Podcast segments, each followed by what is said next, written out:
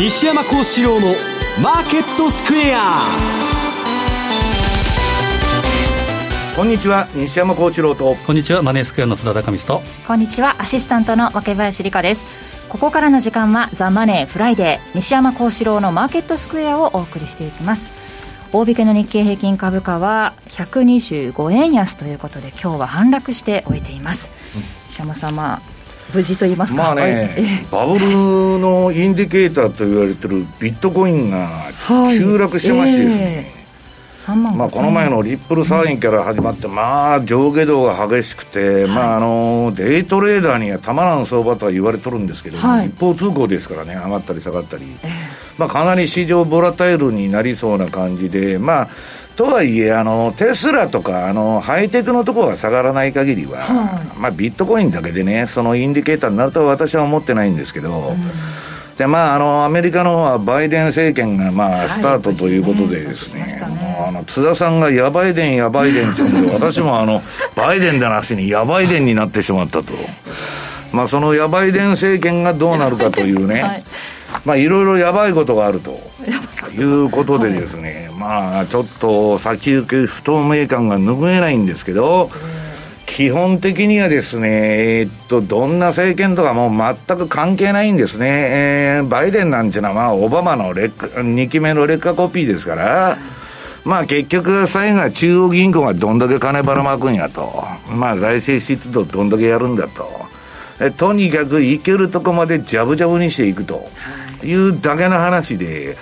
で、それをね、まあ、いろんなアナリストから、まあ、あのー、そのテクニカル分析の人から、まあ、いろんな、まあ、レポートが私のところにも来てるんですけど、はい、まあ、賞味期限半年かなと。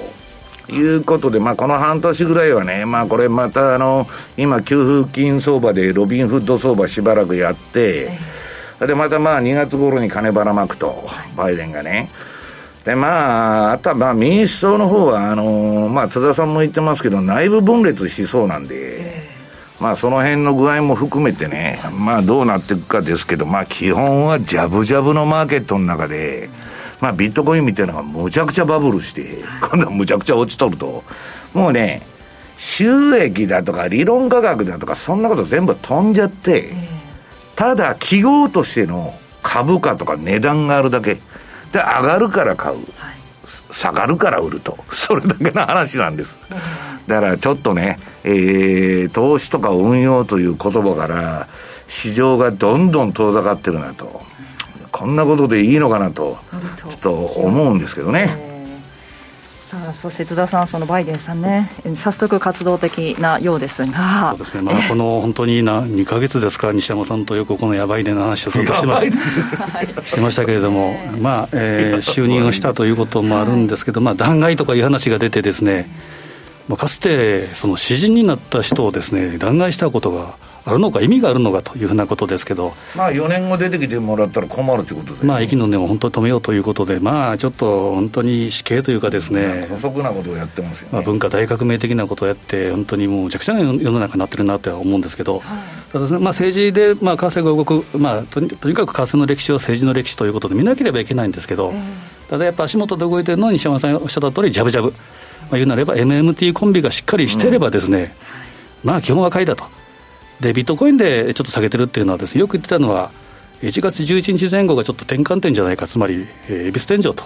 いうのがまずビットコインで来てるかなと。天井出た。で1月は下げやすいってことがあったんですが、まあ、今まだ見れないというのがありますけど、S&P なんか2月が一番下げやすいという傾向もあったりですね、えー、ちょっと1月後半、2月はちょっとだけまあ注意した方がいいかなというのもあるので。私はね、まあ、FRB 次第って言うんだけど、まあ後で言いますけど、今、FRB のマンデートにね、うん気候変動まで入れると。どこまで権限拡大するんだと。あの人ら選挙で選ばれたわけでもなんでもないんで、どういうふうに選ばれたかのかもよくわからないような連中がね。で、臨転機回すだけ回して、で、まあ自分の人気中持ってくれたらいいわと、後のことは知りませんというパターンですからね。まあちょっと、そういう負荷がね、いろんなところにかかってくんじゃないかと。で、まあ、とにかく今、株と債券市場のもうガチガチに当局がコントロールしてるんで、はい、まあ、みんなが不安になっとるのは通貨にそれが歪みが来てね。おかしくなるんじゃないかと、で最初はそれがビットコインに行ったわけですよ、はい、で今まあ急落してるんですけど、まあ、ちょっとね、不穏な感じがする相場なんですけど、まあ、年前半くらいはそれでもね、はい、えー、ジャブジャブでいけるんじゃないかという観測が多いわけですけどね。そのあたりの見通し、この後しっかり伺っていこうと思います。えこの番組 YouTube でも同時配信しております。資料もご覧いただきながらお楽しみください。動画については番組ホームページの方にございます。そして投資についての質問なども随時受付中です。ホームページのコメント欄からお願いしますザ・マネーはリスナーの皆さんの投資を応援していきます。この後4時までお付き合いください。この番組はマネースクエアの提供でお送りします。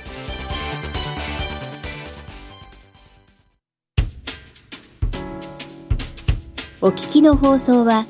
ラジオ日経です。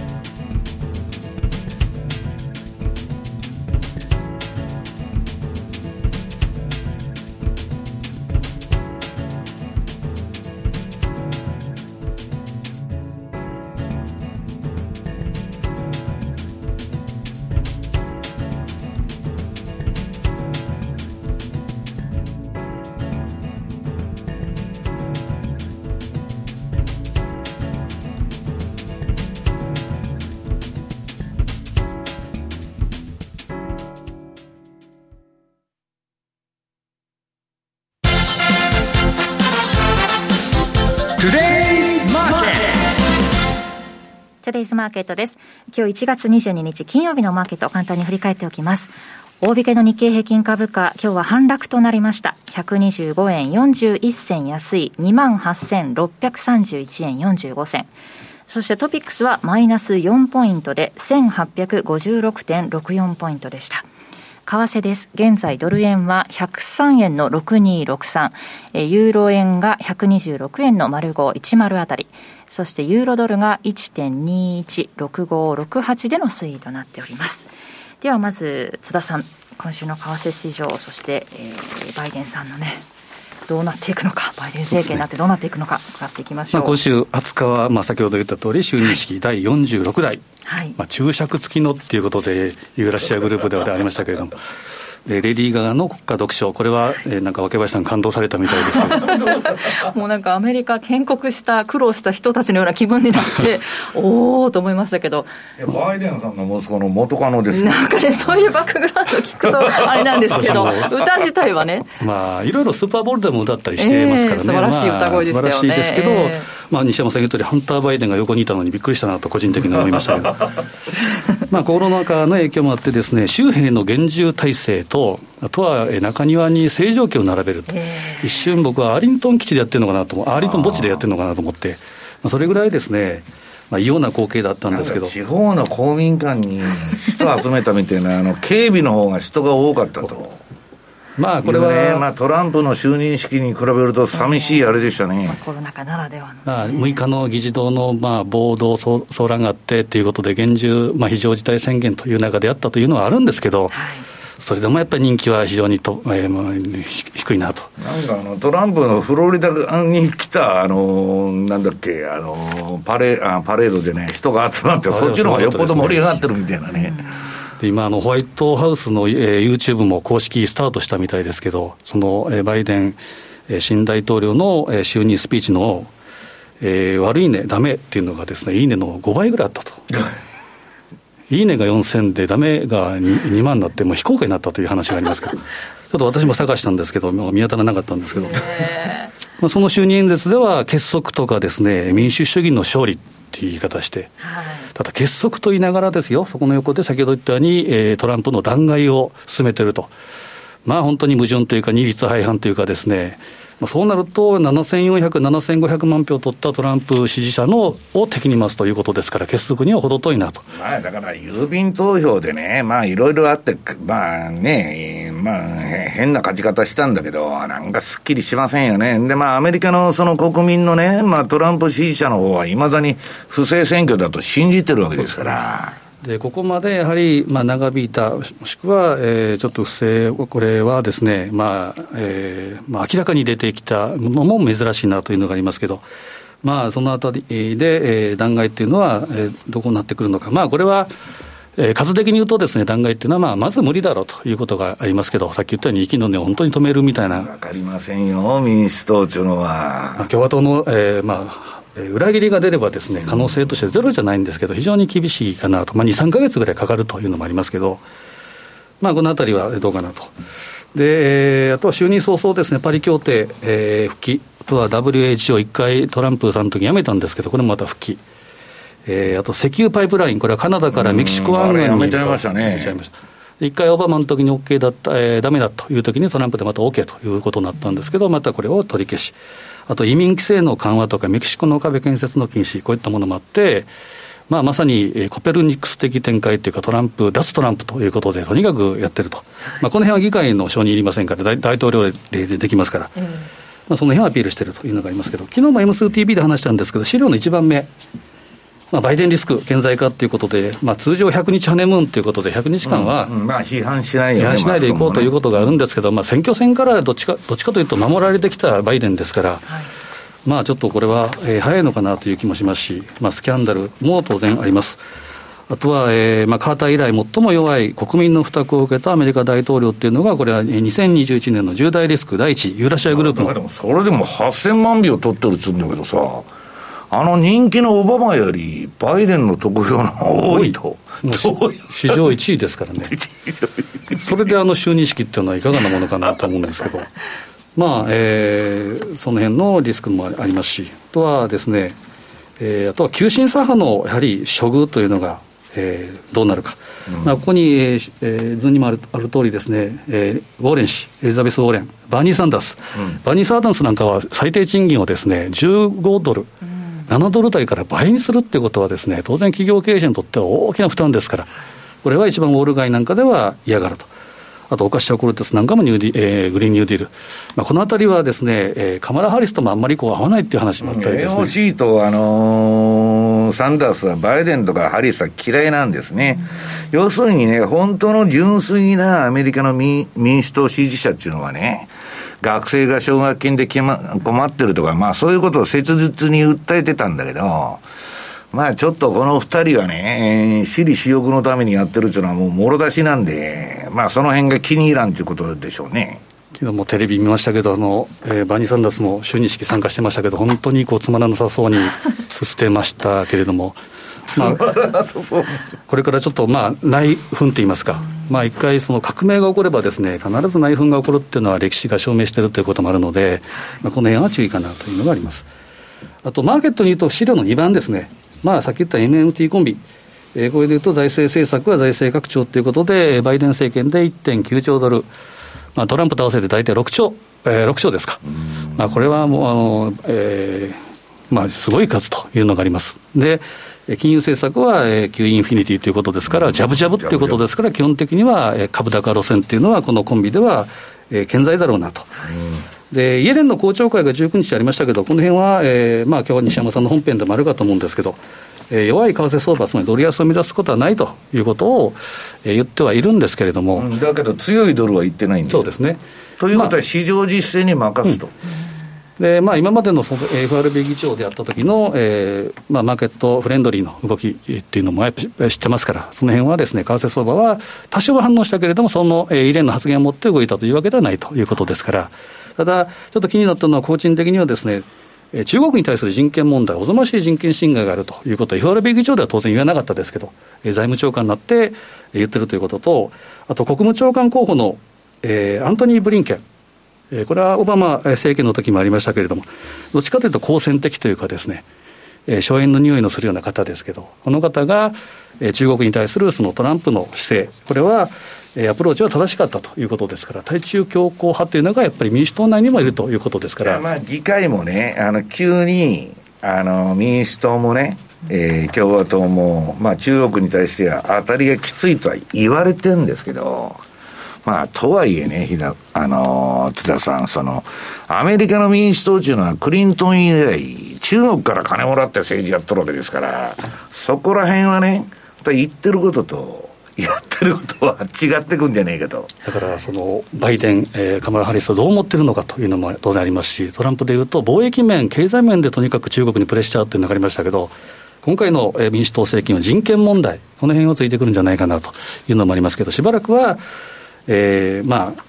これも内部でどういうふうな扱いするのかということも観察しなければいけないなというふうに思います。人権のとこやられたら中国は一番嫌ですけどね、それは。ね、であと民主党でいうと、伝統的にはですね介入主義ということで、やっぱ戦争を起こした、えー、のが一番多いのが民主党ということですから、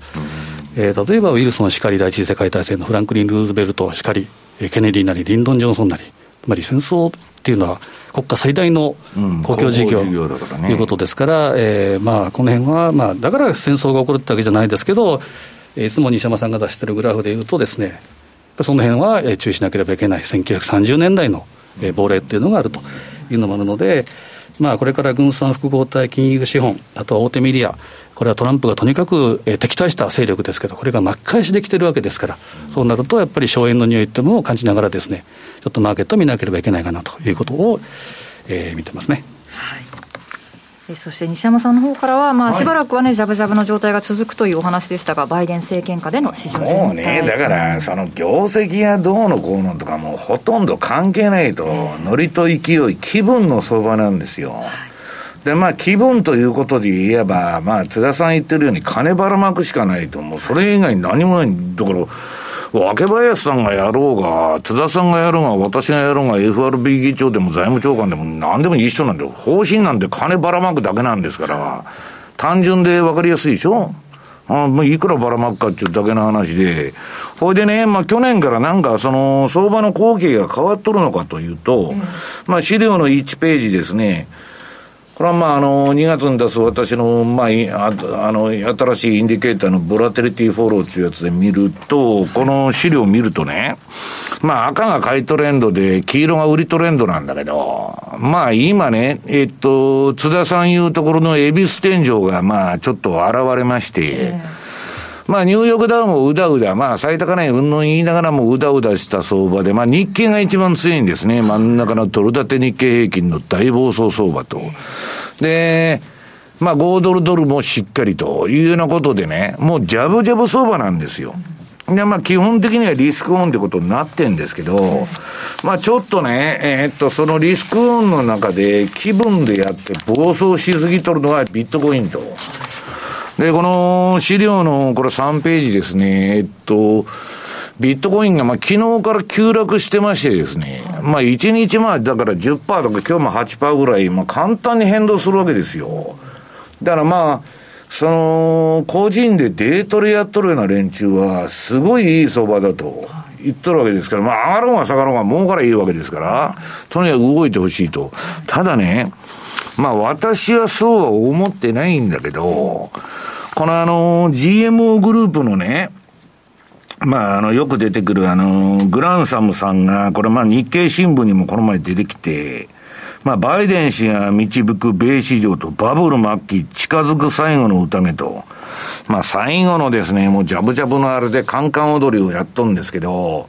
あのね、バイデンの、えっと、追加緩和から何から、まあ、財政からいろいろ出るという今、憶測なんですけどね、向こうの新聞読んでると、そう簡単にいかないぞという観測もあって、で、第一に、あの、あのコロコロナのワクチンが出てきて、もう世界中、まあ ECB のラガルドもね、来年の3月ぐらいまではもうゆるゆるで、ジャブジャブにするとは言っとるんですけど、その後正常化に向かわなきゃいけないっていうことを言ってるわけですよ。だから、そうなった時に、お金ばらまくんじゃねえのかと。で、ワクチンがもし効いてね、まあ、あのー、その、経済正常化なんちゅうの話が出たら、今はコロナバブルですから、とにかく給付金だとかコロナが続く限りはバブルが永遠に続くっていうロジックでやってんで、まあちょっと恐ろしいなと。その巻き戻しに注意しないといけないと。ただ私は巻き戻しが出てくるのは少なくとも、えー、っと、年のね、6月以降と、まあ5月いっぱいまでなんとかなるんじゃないかという観測で、えー、今のところいるわけですけど、バイデンのあれはね、まあこの AFP とか NHK がいろいろ報じてるんですけど、まあ言うだけですよ、この。まあ民主党っていうのは言うだけの政権なんで、何も、あの、言ったことはオバマも何にも実行しないと。で、まあ国民皆保険はヒラリーの時代からね、えー、16年かかって何とか実現したんですけど、要するに保険会社を儲けさす民間の仕組みを作ったと。いうだけの話なんですよ。だから今度のね、グリーンニューディールだとか環境問題とか言ってますけど、あれもね、えー、5話の不都合な真実とか言って、昔排血、ああの、排出権取引だとか、まあ、つ、まあ、ダメになっちゃったんだけど、なんとかそれで金儲けしようっていう人がいるわけですよ。まあそういうもののね、一つに過ぎないと、ただもう、それをわーわー言って、今まあ菅さんもやってますし、電気自動車にせいと。ね。いや、私は電気自動車なんてあんなん使い捨てのね、世界共通の電池で、今のガソリンスタンド行って、バッテリー積み替えみたいなのがあったらわーっと普及すると思うけど、充電するのに何時間かかるんだよと。ね、高速で今、あの、30分1時間充電しとるんですよ、前の車が。うん、なんかそんな簡単に行くかなと思ってるんですけど、まあね、私は中央銀行に従ってると最後は馬場つかむという、その歴史があってね、この人たちは全部政策失敗しとるんです。それこそあの、津田さんが言ってる1930年代から、みんな金融政策の失敗で相場のクラッシュが起こってると。で、資料の5ページ。まあ FRB はね、直近でも3つのバブルを連続して吹き飛ばしたと。はい、もうバブルを起こしてはそれ崩壊して、崩壊して何ともならんつって次のバブルを起こすと。IT バブル終わったら今度はサブプライムバブルだと。サブプライムバブル終わったら中央銀行バブルだと。で今度の中央銀行バブルは吹っ飛ぶと大変なことになると。要するに今までは民間の損を全部当局が肩代わりしてきたわけですけど、押し付ける先がない。はい、いや、一つあるんです。国民。ね、今度の負債は国民に返ってくると。ね、ただほど高いものはないと。今のところばらまいてね、給付だなんだかんだ調子のいいこと言ってんですけど、ね、政府っていうのは必ず嘘をつくんで、えー、まあそういう、あの、ハッピーエンドにはならないと。でね、この人たちが今何やっとるかというと、えっ、ー、と、次の6ページ。これ日銀もなんかあの、グリーンボンドがどうのこうのとか言ってね、環境に関連したところのその債券買い上げるとか株買うとか、そんなことやったら特定の業種への利益供与じゃないですか、こんなもん。ね。全部金で動いてるんですよ、世の中は。ね、そんな環境問題でね、地球きれいにしようなんていうようなことでやっとる人は誰もおらん。金が動かなきゃ政治家なんか動かないんですから。んで、要するに、えー、っと、FRB がね、気候変動は中央銀行のマンデートだって言っとるんですよ、この前、パウエルが。で、どんだけね、権限を拡大するんだと。大体中央銀行のね、あのー、委員なんちゅうのは、その物価の番人でしょインフレファイターで、要するに物価のコントロールだけ、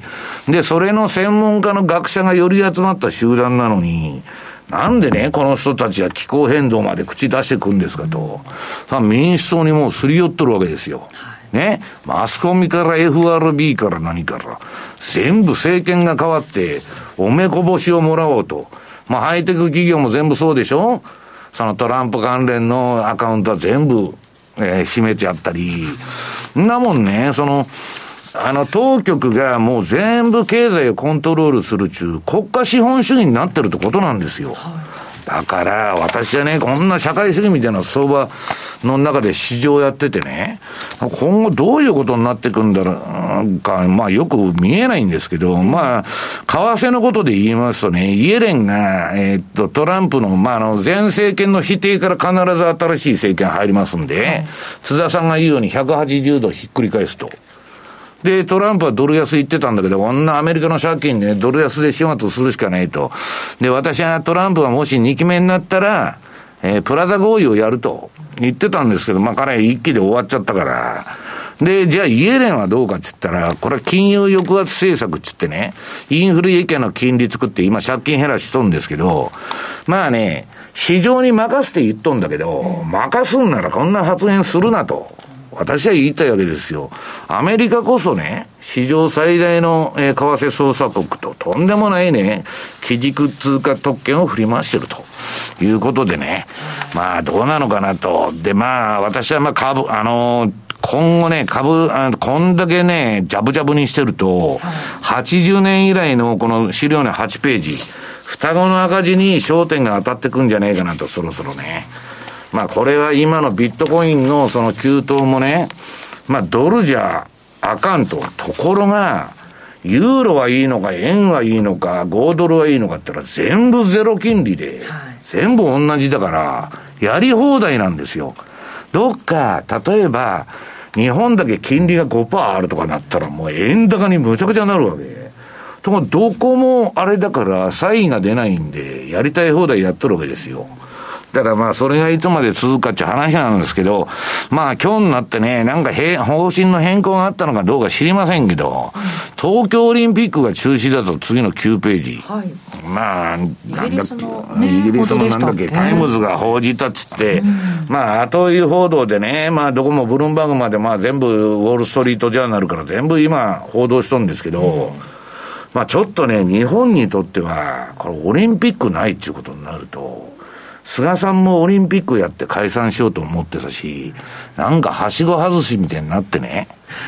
あなんか変な世の中になってきたなという感じは私はしそうんですけどね。内部合意ってことなんですけどね。決まってるんですか、ね、まあ、まあ、だからその、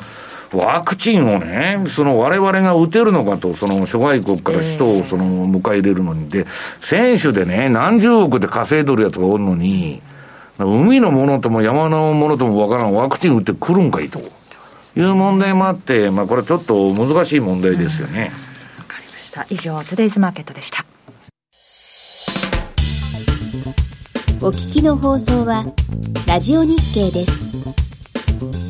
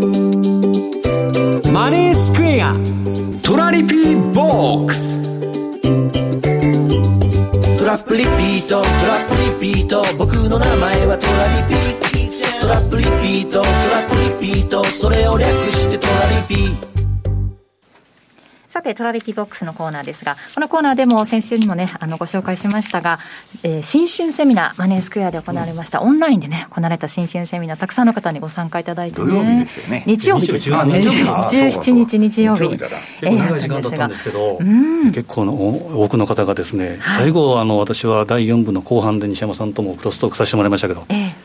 だいぶちょっと少なくなるかなと思ってたんですけど、うん、ほぼ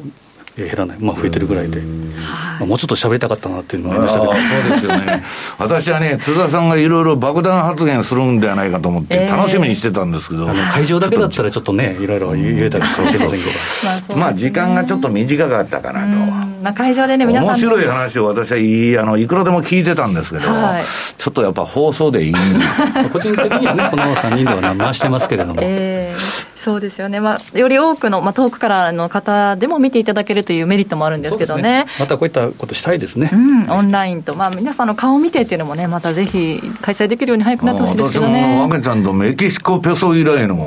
共演で、久しぶりだなと、本当。ねちょっとスタンドマイク挟んでね、ちょっと漫才みたいな感じでやらせていただくシーンなんかもあったんですが、またぜひね、この後セミナーも行われると思いますから、オンラインなり、まあ、しばらくやっぱオンラインで行きたいなと思ってますね、はい、ぜひ皆さん参加していただきたいと思います。ご参加ありがとうございました。あとあのその当日の様子をまた配信でね YouTube で配信はいアーカイブ配信させていただくということですね。これは、えー、早くて来週の後半とかです。もしくはもう少し2月にずれ込むかもしれませんけど、えー、アーカイブということで、えー、コンパクトにしたものは M2TV 当社の M2TV のところに、はいえーまあ、章立ててというか、えー、分えー、分に分けてアップするので、はい、こちらを、えー、見逃した方、もしくは復,、えー、復習で見ていただければと思いますね。すねはい、アーカイブ配信もぜひご覧いただきたいと思います。そして今日は、えー、質問一ついただいているので、ちょっとご紹介します。ラジオネームダンさんから。えー、時に水星逆行の話をされますので調べてみると1月31日から2月21日とありましたがなんと全星逆行全部の星が逆行するのが1月15日から1月30日までのようなんです、うん、えー、全星逆行とは聞いたことがないのですが要注意と考えてよいのでしょうか？なんか要注意そうですけど、全盛逆行ってあるんですか、まあ、星っていうのは逆行するわけやないんですよ、はい、実際にそんなこと起こったら、世の中に 太陽がね、西から昇るみたいな話ですから、はい、楕円形状にこう動いてるので、地球から見てると、逆行してるように見える,、えー、見えるってことですよね。うん全部の星がそうなる時があるんですか、まあ、大きく言うとで、グレートコンジャンクションですか、うんまあ、そういった風の時代とかいう話もありますけど、まあ、やっぱりこれは、えーまあ、西山さんもいつもおっしゃってますけど、テクニカル等々がなかなかこう通用しなくなりやすい時期であると、うん、あのそのそれを、まあ、あのメリマンがね、いろいろまあ分析して、まあ、あの年間のフォーキャストも出してるんですけど、はい、要するに水星逆行っていうのは、彼が昔から言ってるのは何かっつうと、その間は相場のテクニカルが買いになっても売りになっても外れやすいと。いうことを言ってるわけです。まあ、要するに相場が荒れるっていうことですよ。上がったり下がったり。じゃあ、水星逆行とまあ同じように、注意を払っておいたほうがいい、そのテクニカルについては、まあ、っていうことですよね、あ、くまでですね、当然、去年はですね、そのコロナショックの時っていうのは、まさにこう水星逆行と当たったというのはありますけど、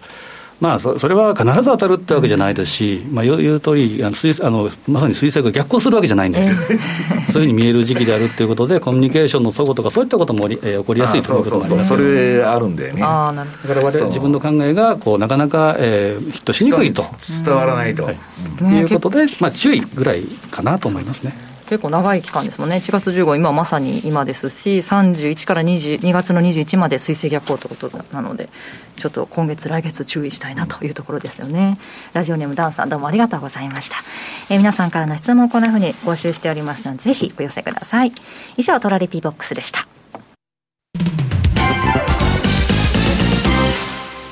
マネースクエアマネースクエアのオリジナル注文トラリピは投資家の皆様の快適な資産運用をサポートいたします。新通貨ペア豪ドルニュージーランドドル、通称 OG9 位の導入や、お取引を後押しするストラテジー、トラリピ戦略リストのご提案など、皆様のトラリピ運用を盛り上げるコンテンツも続々公開しております。そして今なら、第3回トラリピマスターズを開催中です。マネースクエアに口座をお持ちの方であれば、どなたでもご参加いただけるお客様参加型のイベントで、他の参加者のトラリピを参考にしたり、ご自身のトラリピと比較してみたり、みんなのトラリピを観察できるチャンスです。ご参加は当社ウェブサイトからエントリーするだけ。まだマネースクエアの口座をお持ちでないという方も、ぜひこの機会にご検討ください。皆様のご参加お待ちしております。マネースクエアではこれからもザ・マネー西山幸四郎のマーケットスクエアを通して投資家の皆様を応援いたします。毎日が財産になる株式会社マネースクエア金融商品取引業関東財務局長金賞番号第2797号当社の取扱い商品は投資元本以上の損失が生じる恐れがあります。契約締結前交付書面をよくご理解された上でお取引ください。お聞きの放送は、ラジオ日経です。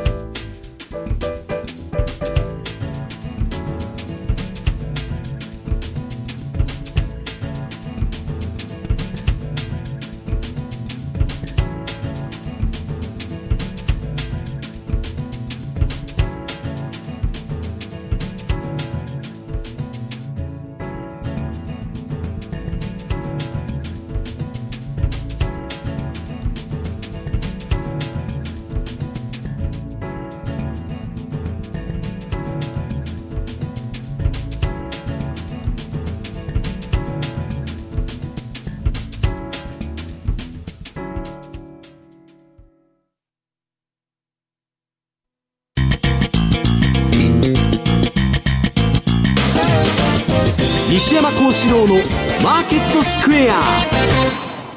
このコーナーではマーケットの見方について西山さんにいろいろな角度で教えていただきます。今日のテーマドル離れは続くのか。5ドルニュージーランドドルのテクニカル分析です。はい。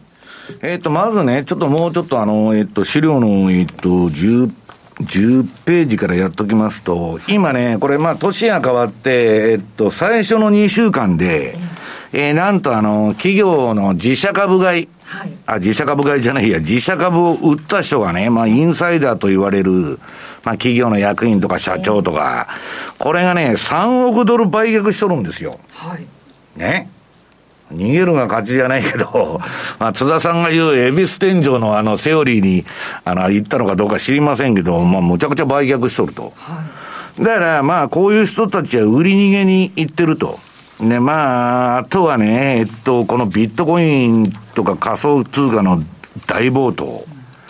あとはね、まあ、相変わらずあの、スパック中あの、特別目的会社の箱を使ったね、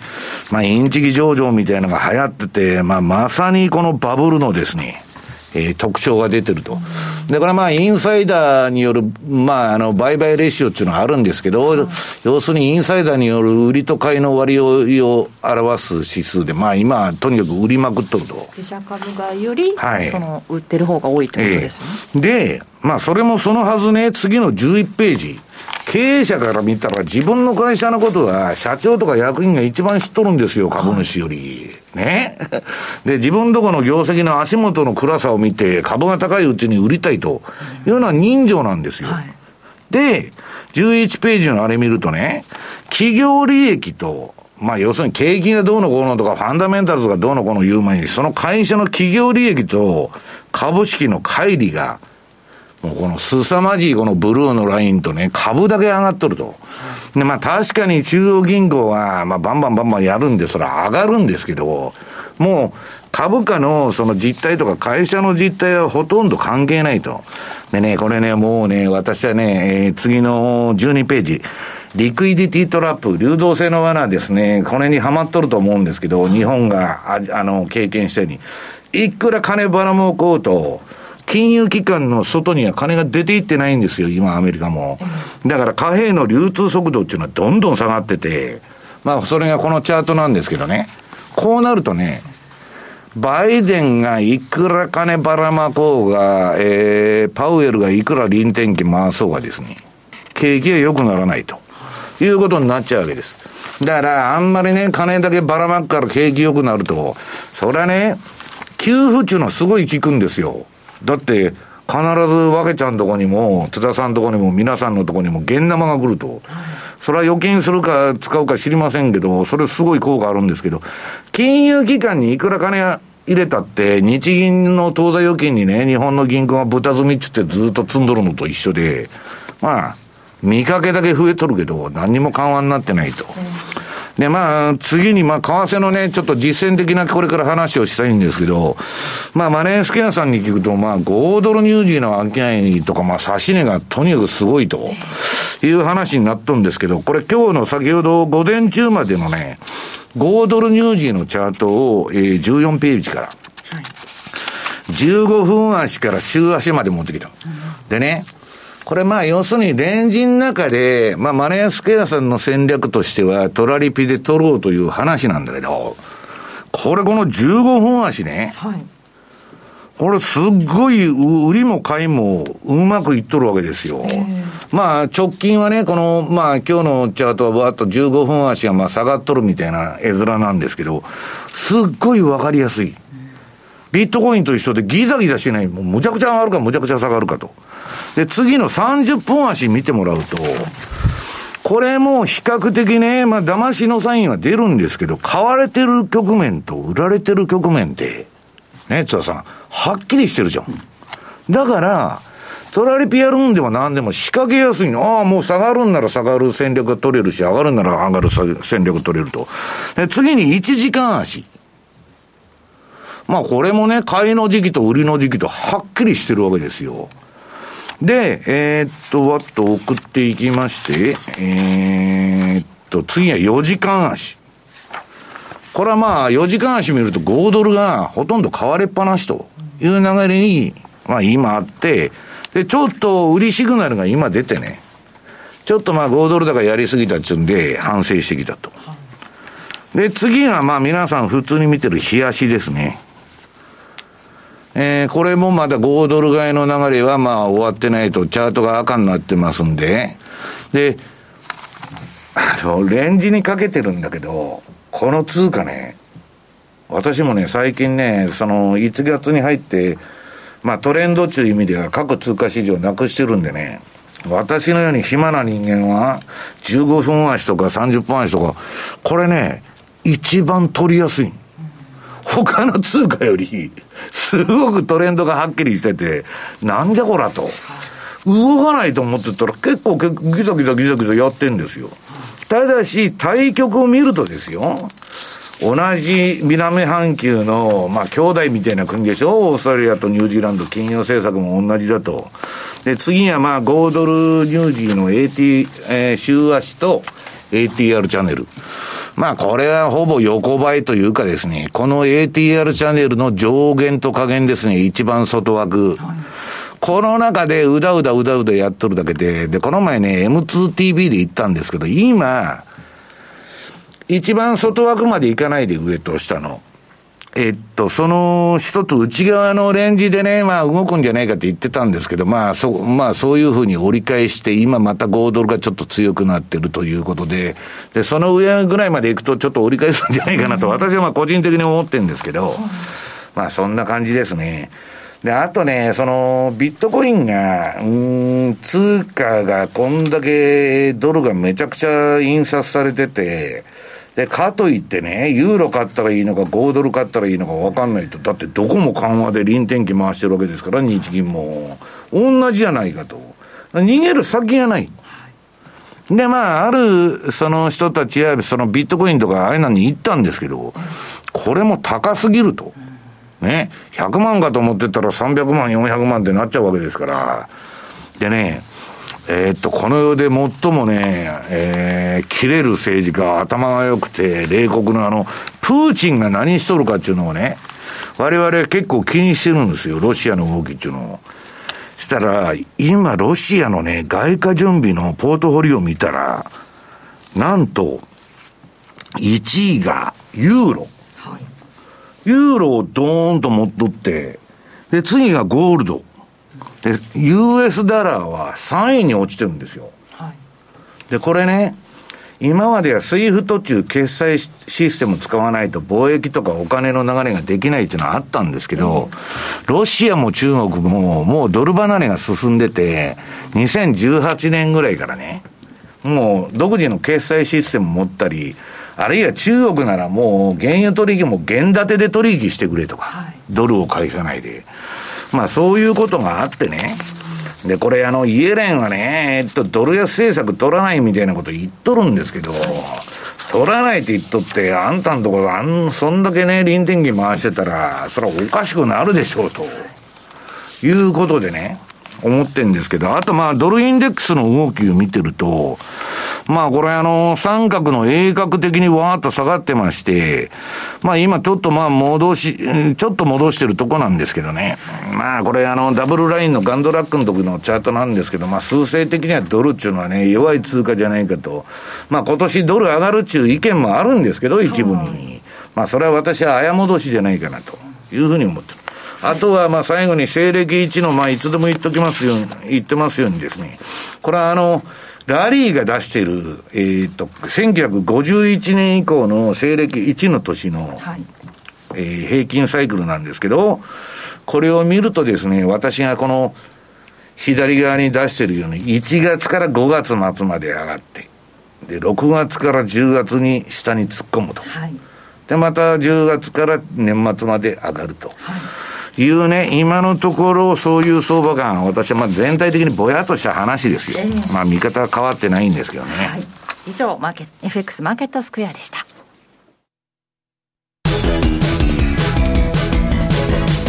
マーケット投資戦略さあ来週に向けてマネースクエアの FX 投資戦略伺っていきます、はい、お願いします、まあ、あのやっぱりシンプルなものをやっぱチャートから探していくというのも大事だと思うんですけど、ちょっと、えー、資料を用意したのが、えー、北米通貨の中の、えーまあ、原油とのシンクロが、えー、大きいカナダカナダドル円。これ、週足でいうとですね、まあ、基本的にはゆるゆる、えー、緩やかな上昇トレンドという形なんですけど、うん、大きく言うとダブルボトムをついて、えー、ネックライン。これ大体82円なんですけど、うんまあ、切断的には抜けてるんですけど、まだ大きくは抜けてないということで、82円を超えていくかどうかというのが、やはりこのポイントということですけど、基本的には押し目買いでいいのかなというチャート形状。で次みたいなのがメキシコペソ円、4ページ。えー、これに関してもじじりじりとこう上げてきて、えーまあ、カナダトレンドよく似た形ではあるんですけど、まだ若い上昇トレンドの相場というふうに見ていいかなと。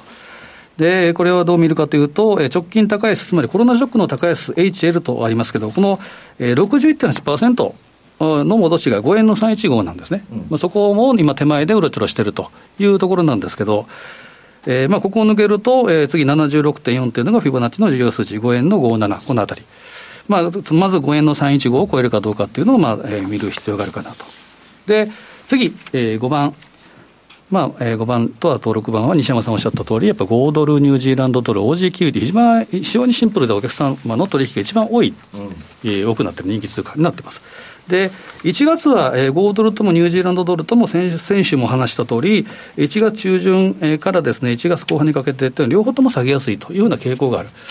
ぜえー、年間的に見てもですねやっぱり大きくこう乖離するっていうことがやっぱりなかなか見づらい、うん、同じ汚染数、兄弟通貨ですから、うん、そうすると7番の週足チャートを見ていくと、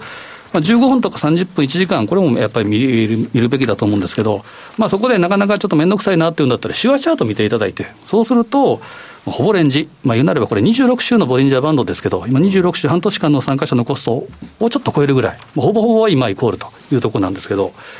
えー、まあ、えー、青い雲の上辺が1.068。で、上が1.10、まあ、ここまではちょっとどうかなと思うんですが、うん、1.068から1.11ぐらいを主戦場ということに考えて、えー、買い取られピ、売り取られピを仕掛けといた後はじっくり待つと。例えば、えー、バイアンドセル戦略というのも当然あります。なので、えー、バタバタと短い時間足でやるのもよし、えー、しっかりと仕掛けて、えー、レンジ内でちょっと仕掛けてますというのもよしということで、やっぱりなかなかこういった不安定なところっていうのは、おじきというのが一番シンプルかなと。今、分かりにくいもんね、通貨の動きね、結構ね。そうですねで先ほどの季節的なものもそうですけど、やっぱ6月、10月は僕も株価っていうのはちょっとどうかなと思うんですね。となると、やっぱり今、コロナがあるから株は強いんだと。そうおかしなことに、ね、そうですねで。コロナが例えばアフターコロナになると何が出てくるかというと、バイデン増税も当然出てくる可能性もあるというなことになると、一回落ちてくる。